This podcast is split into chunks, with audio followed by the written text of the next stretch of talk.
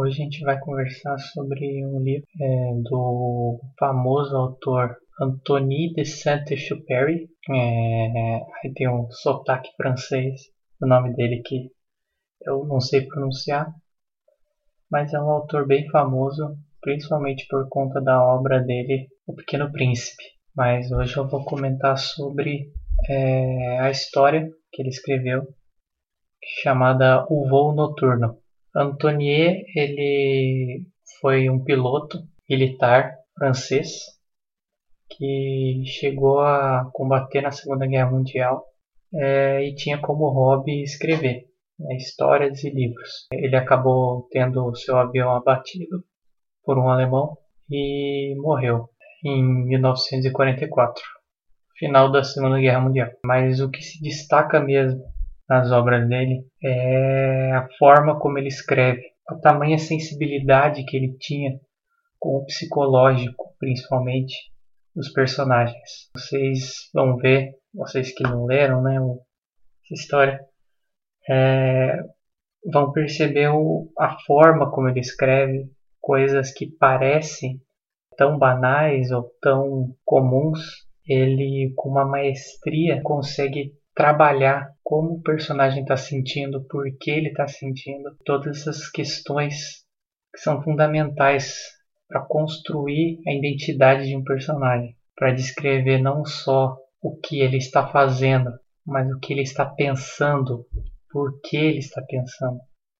É realmente um livro que mexeu bastante comigo, é por isso que eu estou falando aqui dele, faz a gente questionar bastante muitas coisas, muitos valores que a gente tem. Principalmente, eu considero o maior deles dessa obra é o valor do trabalho. Qual o sentido que a gente tem para o nosso trabalho? O que, que nos faz continuar trabalhando da forma como a gente trabalha? O que nos motiva a continuar trabalhando?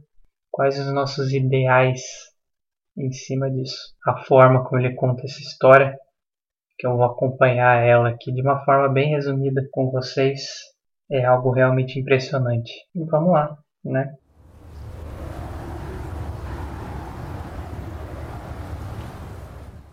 Bom, o Voo Noturno ele foi lançado em 1931. Ele foi lançado como um livro separado, mas ele na verdade é uma história. Não tem, não é muito longa, tem por volta de 50 páginas e trabalha como se fosse um conto mesmo, separado em capítulos.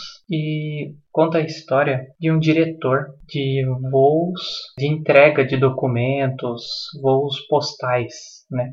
Na época isso era muito comum, voos que fazem entrega de, de cartas, é, voos postais mesmo. Né? A história vai trabalhar justamente em cima de um ponto de comando desses, dessas viagens postais, né? desses voos.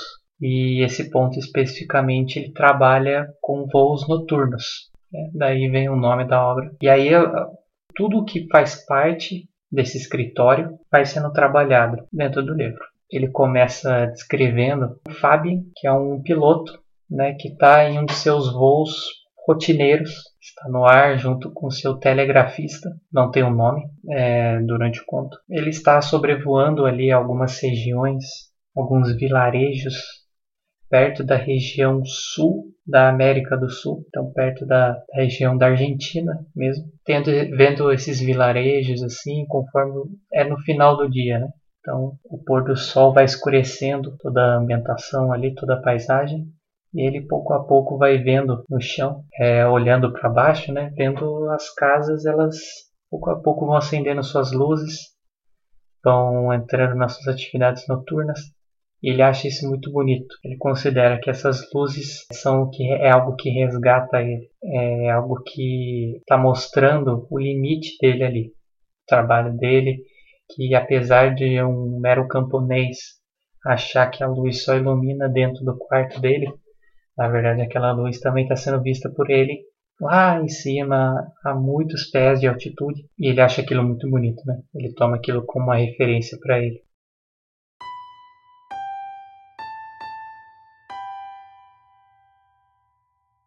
O voo de Fábia é um dos três voos postais um dos três aviões postais que estão no ar no momento que o conto se inicia. Especificamente o dele é o da Patagônia e os outros dois são é o voo do Chile e o voo do Paraguai. Todos eles têm como destino Buenos Aires, que é onde se encontra o escritório de controle, né? ponto de controle da, dos voos onde se encontra o diretor com os outros trabalhadores. E aí ele apresenta, por fim, o grande protagonista dessa história, que é o Rivieri, que ele é o diretor de toda essa rede. Então ele tem como responsabilidade organizar, administrar esses voos, fazer com que coordenar as comunicações com esses voos também é, que esses voos eles têm por onda de rádio, eles se comunicam com alguns pontos, né? Esses pontos eles mandam para o ponto de controle por meio de telegramas novas informações sobre como está o voo, como está a situação deles, enfim, começa a descrever a própria condição do Riviere, né? Da mente dele, como funciona. Um detalhe é que essa história toda ela se passa durante um fim de tarde até o início da madrugada. É um período curto, mas ainda assim constrói bastante coisa em cima desse período.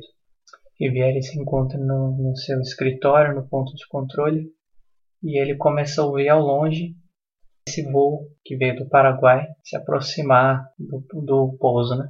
Depois o avião pousa, ele vai conversar com o piloto desse avião. Esse é, piloto do avião se chama Pelerin. E ele questiona né, porque do atraso do voo, se ele teve alguma complicação. Pereirin se limitou a falar que eles tiveram um contato com a Cordilheira dos Andes e lá eles tiveram um ciclone, é, um ciclone que acabou causando uma avalanche e quase acabou por derrubar o, o avião deles. E por isso ele disse que quase morreu por conta disso, é, mas por sorte ele conseguiu desviar. Eles entraram no carro, entraram então Pelerin, o Riviere e o Robineau, Robineau, Robineau, eu não sei como, como falar em francês. Ele é, é apresentado, é o inspetor de todos os processos, responsável pelas burocracias referentes ao, aos cuidados dos aviões, as obrigações dos pilotos e também ele é um subordinado direto do Riviere. Ouvindo aquele relato, ele tenta manifestar alguma coisa, mas ele acaba se reprimindo. E a gente começa a ver algumas coisas, né? Antonier, ele começa a descrever a própria consciência do Robineau, Robinel sobre o seu trabalho. Ele afirma que ele sempre teve a vontade de resolver as coisas, vontade de sempre estar ativo, sempre está ajudando os pilotos a trabalhar com, seu, com a sua condição mental, mas ele sempre foi muito impedido de fazer isso por conta de Riviere. Ele afirma que Riviere ele tem uma postura muito rígida e ele passa isso muito para o Robinão. Ele sente que ele não tem mais uma dignidade ele só tem uma obrigação no serviço dele. E ele lembra de algumas palavras que o próprio chefe dele disse, falando: Você não é muito inteligente, por isso presta serviços esplêndidos. Apesar disso ir contra é, a vontade de Robinot, ele não contesta. Ele sempre se viu obrigado a ignorar todas as fraquezas, todas as questões dos pilotos e ser alguém que sempre cobrava muito. E ele lembra de uma história de que Riviere obrigou ele a punir alguns pilotos que chegaram atrasados em um dos voos postais, porque eles acabaram pegando um nevoeiro no caminho. Robinão questionou Riviere se ele realmente devia punir os pilotos por conta do nevoeiro, porque não é algo que está no controle deles, né? Riviere afirmou que você tem que lidar com os pilotos de uma forma bruta. Você não pode ter um carinho por eles. Você tem que punir, porque é por, com base na punição que eles vão conseguir melhorar o trabalho deles, mesmo não sendo uma culpa direta deles. E ele afirma: esses homens são felizes porque gostam do seu trabalho, e se gostam dele, é porque sou severo. É preciso encaminhá-los para uma vida rude que traz dores e alegrias, mas que é a única coisa que conta.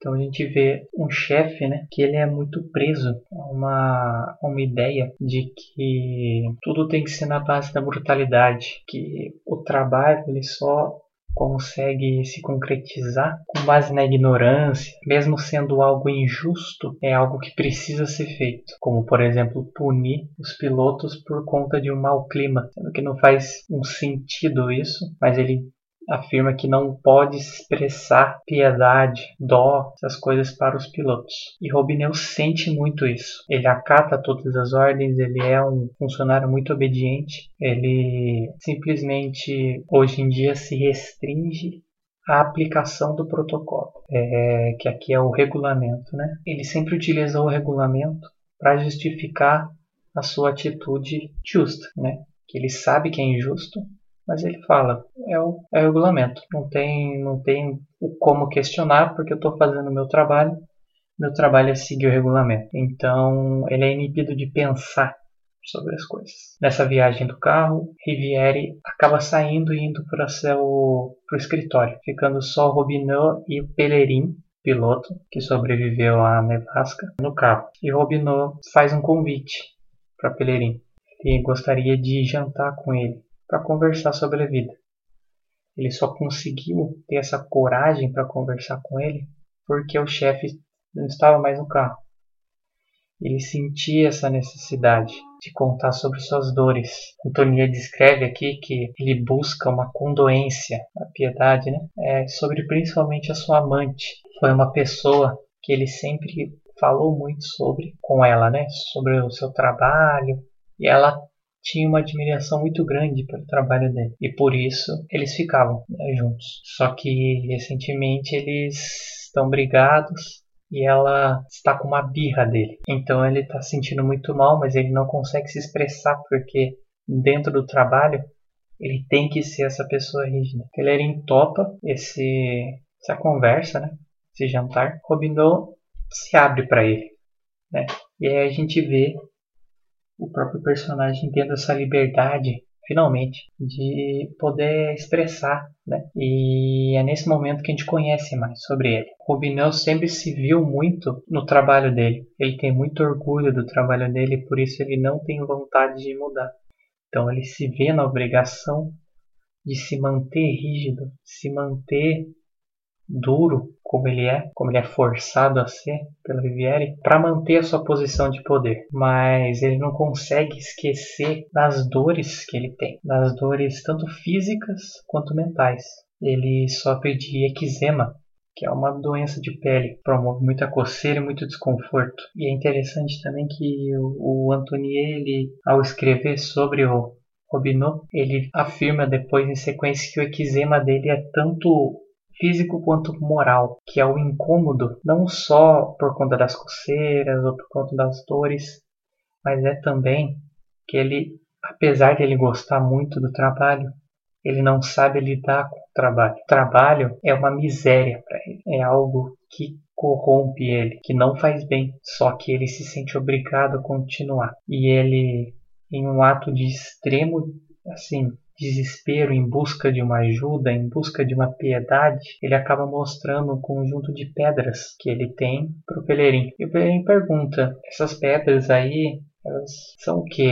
Você gosta de geologia? E o Obinop é, responde que sim, que é o amor da vida dele é a geologia. E ele, ao olhar aquelas pedras, ele relembra que na vida inteira dele só as pedras tinham sido suave com ele. Todo o resto da sua vida foi tão dura, bem mais dura do que qualquer pedra.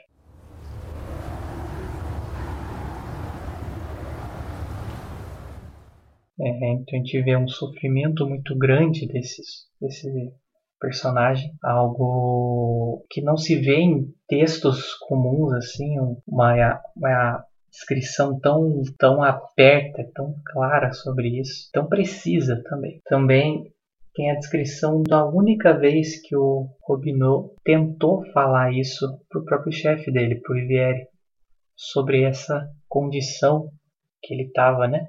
Sobre esse momento Ele estava passando essa, esse sofrimento mesmo, dele não conseguir se expressar. Ele falou também do eczema. E o Riviere rebateu, falando que se o eczema não deixa ele dormir, por outro lado, é, vai fazer ele trabalhar durante o período que ele não está dormindo. Então, é, como a gente pode ver, é um personagem muito injusto, muito rígido, que acaba afetando muito a própria cabeça do Romino. E mais para frente a gente vai entender também a própria cabeça do Riviere sobre isso. Por que, que ele é assim, né? Nesse ponto, Robineau ele se mostra como um último resquício no trabalho de algo subjetivo, emoção, que não se aflora, que ela é escondida dentro, uma emoção que ela é impossibilitada de se expressar, ela é silenciada. Esse silêncio essa censura ela é extremamente prejudicial, algo que é presente no próprio trabalho de todo mundo dentro do, do posto de comando.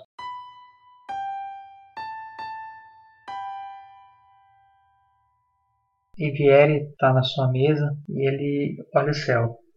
Existem dois voos ainda que estão para chegar, o do Paraguai e o da Patagônia. Ele está preocupado, ele sente um peso muito grande e isso o Antonier escreve muito bem, deixa muito claro esse peso que é o trabalho para o Rivière. Como o trabalho determina não só a sua percepção, mas a sua vida. Ele disse que aquela noite ela era muito linda, é, só que ela era sem graça, ela era frágil, não tinha muito valor. A partir do momento que os aviões decolaram e que eles ainda não voltaram, essa responsabilidade do dever, o peso do trabalho para Riviere é algo que mudou a percepção dele. A partir desse momento, a noite é bela, a noite ela é como um mar a ser explorado. Ela é algo misterioso, mas é um desafio. Para ele agora não é só algo sem graça, é algo que está determinando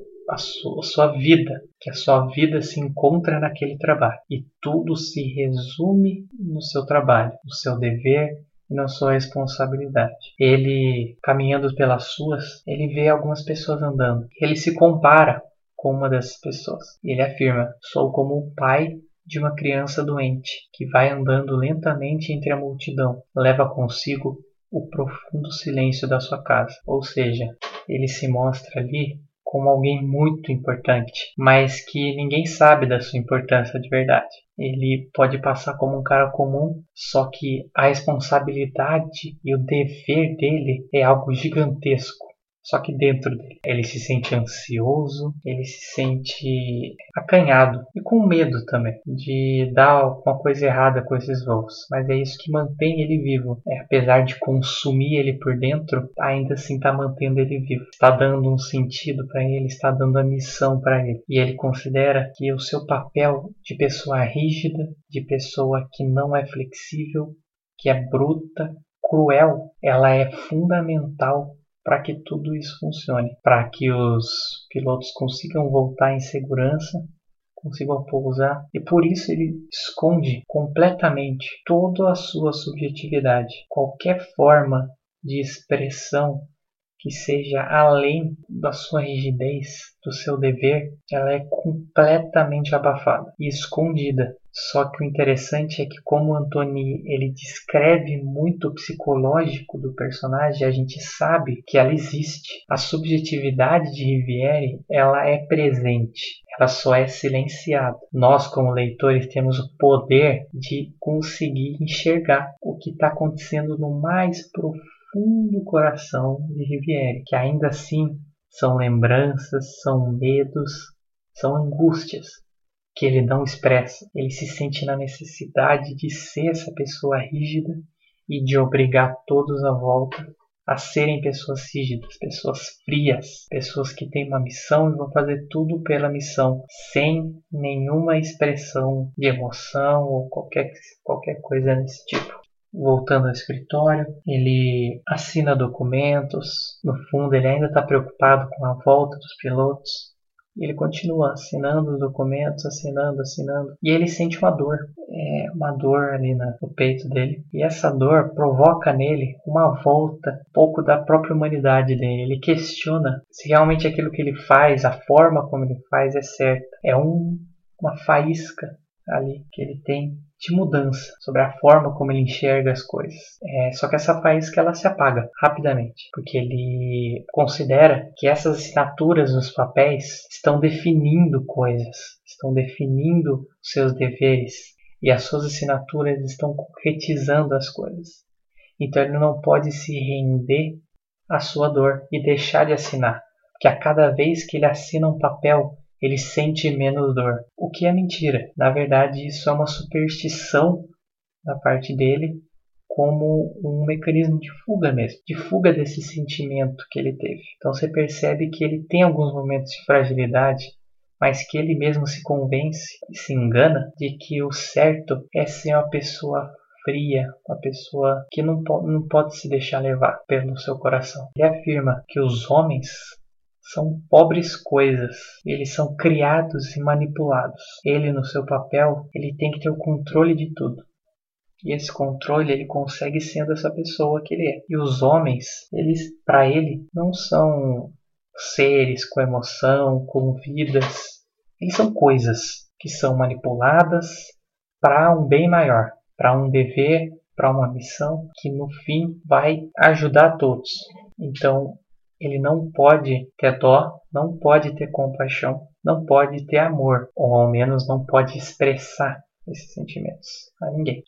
Ele afirma, justamente com esse questionamento, que ele quer bem a todos os homens. Nas próprias palavras dele, quero bem a todos esses homens, mas não é contra eles que eu luto, contra o que passa por eles. Então, ele fala muito claramente sobre a emoção, né, a subjetividade como ela atrapalha o trabalho. E ele relembra de um caso de um senhor, o Hoblet, que ele demitiu. Ele era um operário que consertava os aviões. Ele relembrou do momento que ele foi comentar, né, foi avisar o Hoblet sobre a demissão dele. E o Hoblet, senhor, já com as mãos trêmulas, apontava para umas fotos no mural e falava: Mas senhor Riviere, você não pode me demitir. Eu fui um dos criadores os primeiros aviões aqui nesse lugar. Olha aquela foto, um do, a pessoa que desenvolveu a tecnologia do primeiro avião que saiu daqui. Primeiro avião argentino, primeiro avião dessa nação. Fui eu que fiz. Você não pode desconsiderar isso. Eu não posso ser demitido. Riviere afirma que ele precisa sair. Independente disso, ele já está velho. Apesar dele ter feito algo memorável, ele não faz mais sentido ele estar ali. E mesmo com Robert tentando, insistindo, querendo que ele voltasse,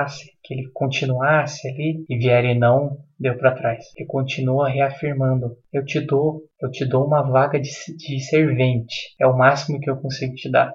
É isso ou fora. O próprio sofrimento de Robert com relação à história dele é algo que no fundo comove Rivière. Ele, a gente sabe disso, porque ele se questiona, ele, ele se questiona, ele reconhece um grande mérito do que o Hobbit fez para a nação argentina, que é o cara que elaborou, que montou o primeiro avião da nação. Isso é de um valor incrível, é de um valor muito grande. E o Riviere reconhece esse valor, só que ele não expressa esse valor. Ele reconhece de uma forma que ele não fala isso. Ele não pode afirmar para ele que ele foi uma boa pessoa. Isso é demonstrar fraqueza, isso é se render à emoção. Ele tem que se manter na sua posição de líder rígido e não estimular essa subjetividade. E sendo um líder rígido, o que, que ele faz?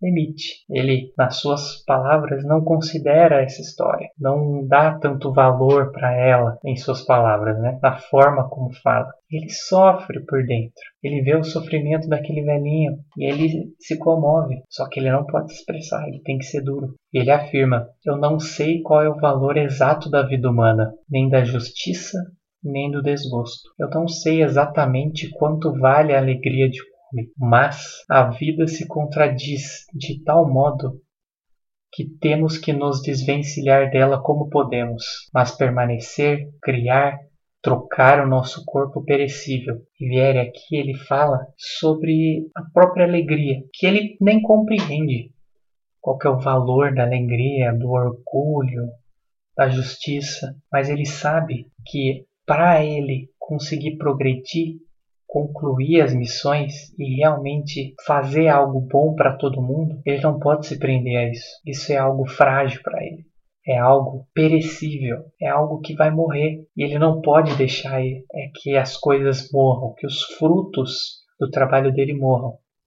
Tem que ser tem que ser coisas que são muito mais do que emoção, muito mais do que o valor que ele dá para a emoção. Então, essa rigidez, ela é o que guia.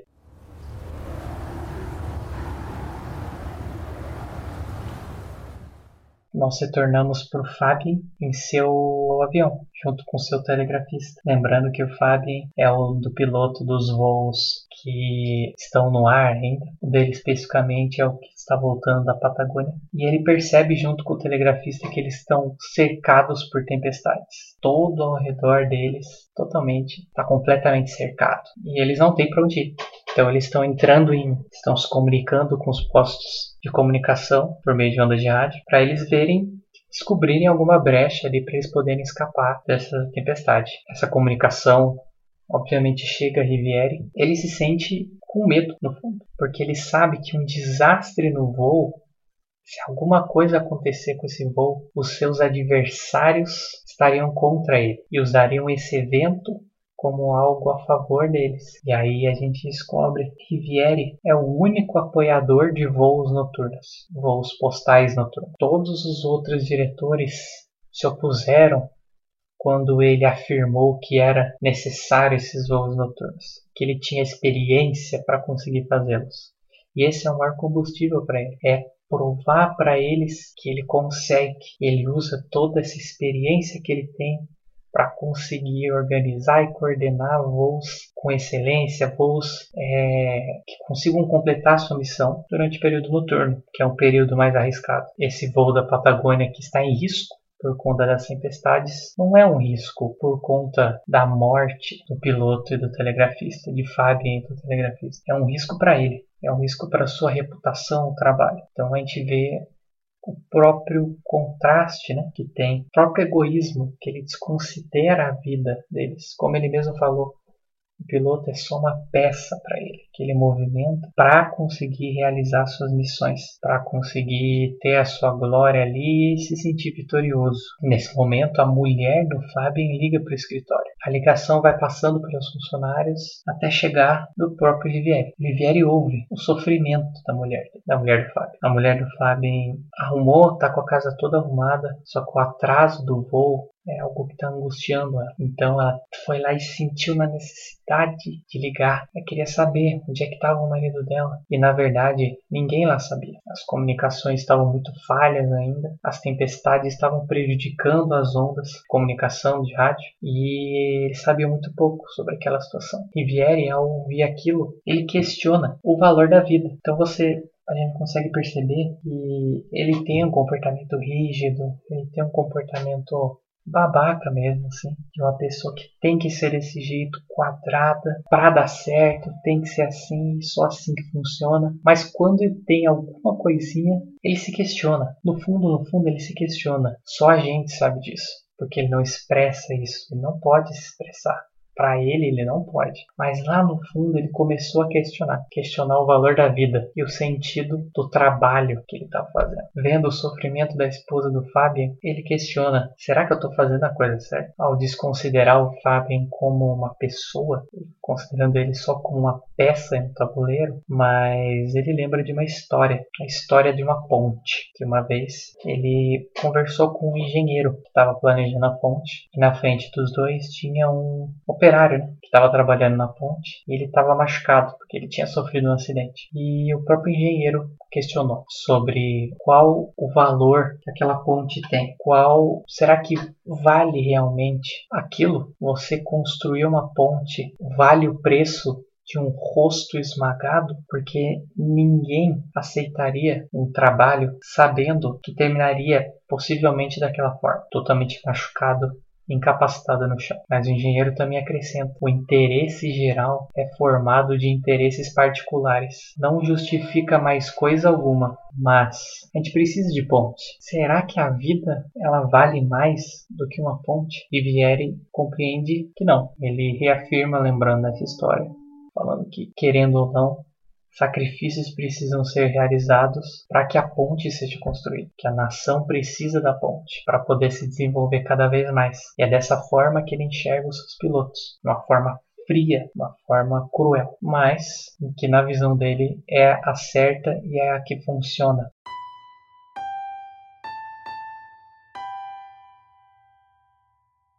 E aí a gente volta pro avião de Fab. Nesse momento a gente tem um, algo muito interessante que mostra esse conflito. A gente sabe que os pilotos também têm essa concepção de que o seu trabalho é mais importante que qualquer coisa que eles têm um amor pelo trabalho, um amor pelo dever. Só que Fábio, ele sem opção e sem conseguir se, é, se comunicar com outros, ou com os postos para saber se existe alguma saída, ele acaba tendo que entrar em uma dessas tempestades. E entrando nessas tempestades, ele precisou controlar muito mais as alavancas do, do avião para que o avião simplesmente não caísse por conta das ondas de ar da própria tempestade dos raios. Ele começou a sentir muito esforço na sua mão, algo muito fora do normal. Ele precisava lutar contra aquilo. Nesse momento, que é um momento de medo, ele começa a reconhecer a injustiça do seu trabalho. Ele começa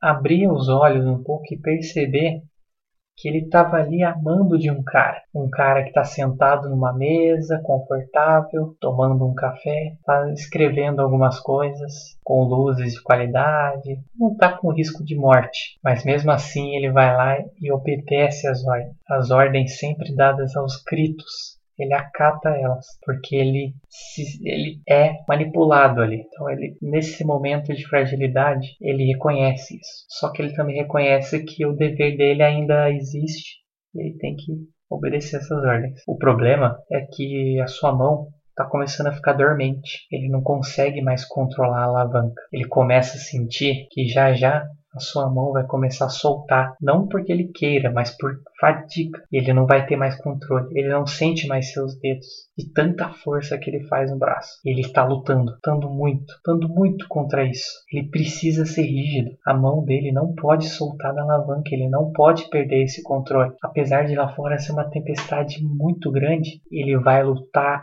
até o fim essa concepção que ele tem do dever, ela é até o fim. Mesmo uma tempestade acontecendo, ele tem essa necessidade. Ele precisa fazer isso. É o dever dele. Ele tem uma responsabilidade ali e ele vai arcar com ela até o fim. Ele tentou observar se ele tinha algum, algum lugar para fazer um pouso de emergência, para ele ainda ter a chance de salvar a mercadoria e a sua própria vida. Não conseguiu achar. Ele estava perto do mar, ele não podia sobrevoar o mar. Então ele precisava retornar, e a partir do momento que ele retorna, ele não teria mais visão e não teria mais noção de onde ele estaria. Ele sente que a luta dele é contra uma fatalidade exterior, mas ele não consegue lidar com a fatalidade interior, que é o momento que a gente se sente vulnerável, é o momento que a, a nossa concepção, as nossas ideias, o que a gente pensa começa a fraquejar, começa a ir embora. Ele começou a ter medo. Esse dever dele começou a se esvair. Ele não sabia mais o que fazer. Ali, ele tentava sempre buscar nesse dever, nesse compromisso, nessa missão, a solução para aquele problema. Só que o braço dele não aguentava mais segurar. Ele não tinha mais força. Ele estava no fim. E é nesse momento que essa própria concepção dele começa a abandonar ele. E a fatalidade interior ela é muito pior, porque ela abre as brechas para as falhas, abre as brechas para os erros. Como o próprio Antonier diz, os erros são atraídos por essas falhas. Então ele vê em um piscar em cima dele ó, o brilho de algumas luzes, o brilho de estrelas, e ele, sem pestanejar, sobe. Ele não aguenta mais aquela escuridão da tempestade. Ele sobe. Quando ele sobe, ele continua subindo. Ele vai, vai ficando alto, muito alto, muito mais alto que o ideal.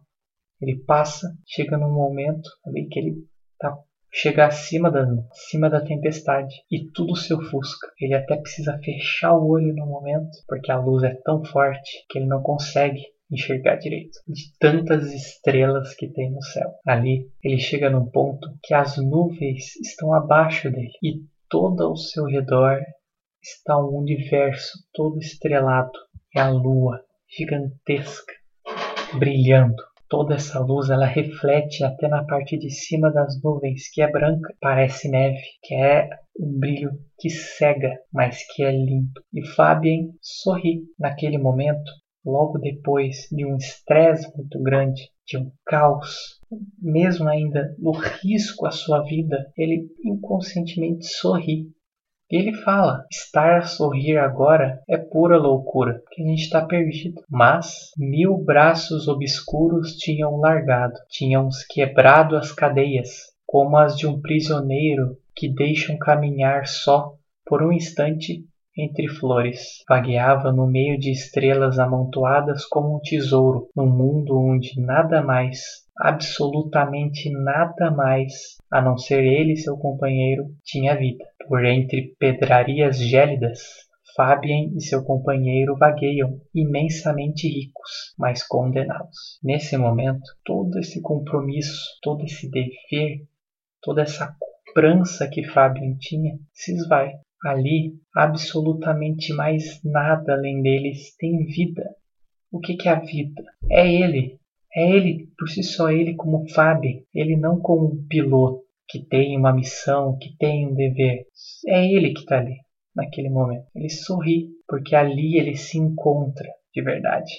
Quem ele é de verdade. Ali não tem mais o seu dever. Seu dever não alcança mais ali. Por hora, eles estão imensamente ricos ricos de emoções, ricos de alegrias, ricos de tristeza, ricos de expressões, ricos de, deles mesmos. Essa é a verdadeira riqueza. Eles estão condenados, mas naquele momento, naqueles segundos, eles se encontraram. Eles se enxergaram como pessoas, como pessoas ricas, ricas de si.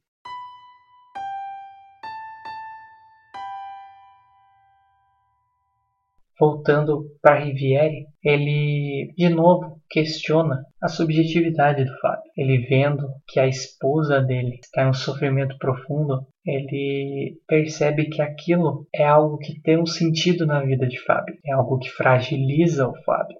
Talvez seja esse um dos motivos que tenham causado esse problema que ele está passando agora. O outro avião já chegou. Agora é só o avião de Fábio que está no ar está precisando voltar. E ele provavelmente não vai mais.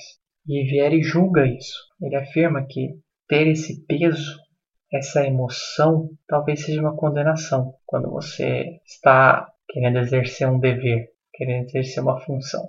Diante desse caos, Robineau ele tenta buscar soluções. Pela primeira vez desde quando ele tentou expressar para Olivieri que ele tinha o seu problema de pele, ele vai tentar buscar uma solução mais criativa. Ele vai tentar sair do regulamento, porque ele percebe que tá, aquilo está errado, que ele precisa consertar, ele precisa solucionar. E Riviere rebate. Você percebe, Robinot? Na vida não há soluções. Há forças em movimento. É preciso criá-las e as soluções sobrevêm. Dessa forma, mais uma vez, Robinot fica calado. Robinot é silenciado. E ele se toca que na devida situação não tem o que ele fazer. Fabien está perdido em uma tempestade, sem comunicação, com gasolina baixa. E como ele vai fazer para lutar contra a própria tempestade? Robinou, pela primeira vez, ele não consegue estar tá no controle.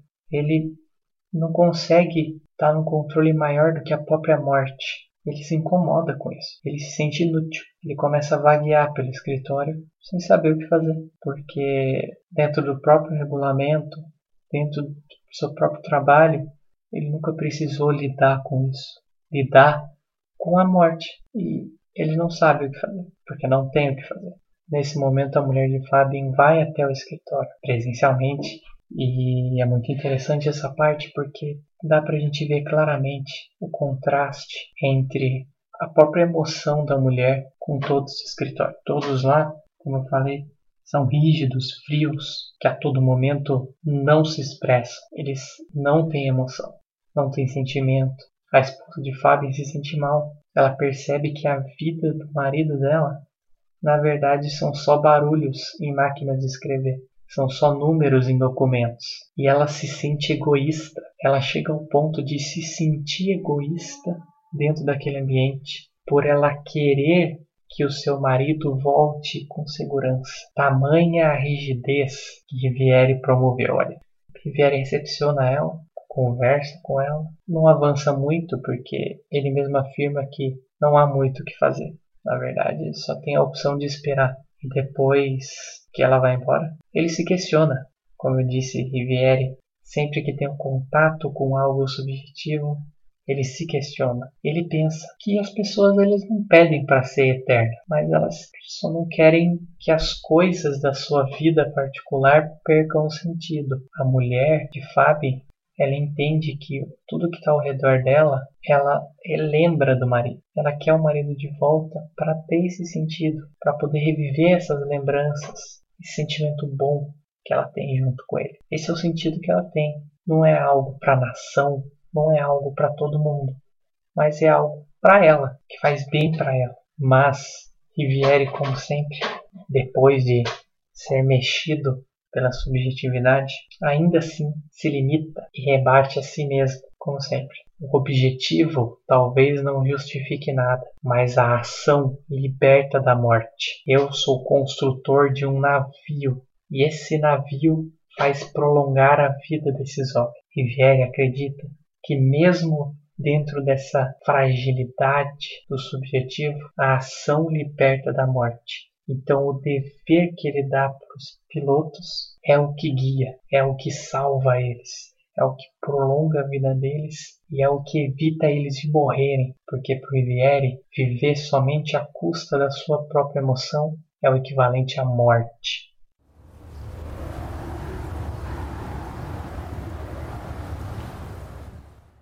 Depois dessa discussão, discussão interna, Viviere, Antonier descreve que a gasolina do avião de Fabi acaba. Ele descreve que todas as pessoas que trabalham, que estão trabalhando no escritório, se dão conta de que já havia passado uma hora e quarenta, além do horário que eles deveriam estar pousando. E exatamente esse horário era o horário que acabava a gasolina do avião e que simplesmente não tem mais volta. É um momento estranho, essa é a palavra do livro, porque todos esses sentimentos que estavam em conflito, essa ansiedade que estava presente, ela se dissipa. E Riviere, ainda na sua posição, na mesma posição de líder inflexível, afirma que a ordem deve reinar mesmo na casa dos mortos. E o leitor, pelo menos eu, né, ao ler isso, eu senti um vazio, eu senti um nada. É só isso. Depois disso, o Peleirim, ele volta para o seu próximo voo, né? Ele encontra com outro piloto e ele pergunta sobre o. E o piloto diz que o Fabian desapareceu. O Peleirim olha para o céu, olha para as estrelas e sorri. Ele fala para si mesmo que ele está muito feliz de poder viajar e ele dá até uma risada. E o outro piloto pergunta: por que, você está dando risada? Ele disse que o Riviere achava que ele estava com medo, mas ele não estava com medo na hora da avalanche. Porque ele ainda tem que cumprir o dever dele. Ele nunca vai ter medo. Ele entrou no avião e foi embora. O livro termina falando sobre Riviere. A última expressão é a derrota que Riviere sofreu é talvez uma promessa que torna mais próxima a verdadeira vitória. Só o conhecimento em marcha é que conta. A última expressão. Riviere, o grande, Riviere, o vitorioso, carregando sua pesada vitória.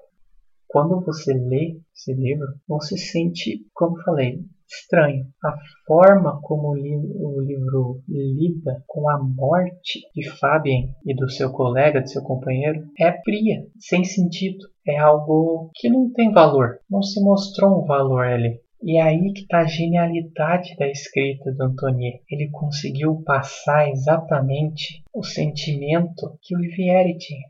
Ele, assim como o Riviere, não valorizou a, a morte de Fábio. Ali ele só falou, ele acabou a gasolina. Não descreve a morte, a gente não sabe como que foi, só acabou. Riviere fala, é, não deu certo, mas a derrota é um sinal que no futuro vai ter uma grande vitória. Então, isso é bom. Isso já é uma vitória para mim. E ele sai com orgulho. E você fica até revoltado com isso, pensando, como é que, como é que foi só isso? E aí, só que a genialidade tá aí, tá nessa ausência da emoção, tá nessa frieza. Foi a morte de uma pessoa e a gente se questiona. Logo depois que eu li isso, eu questionei qual o valor que a morte do Fabien teve para mim. Será que o Riviere me conquistou ali? Será que o que ele pensa faz sentido ou será que não?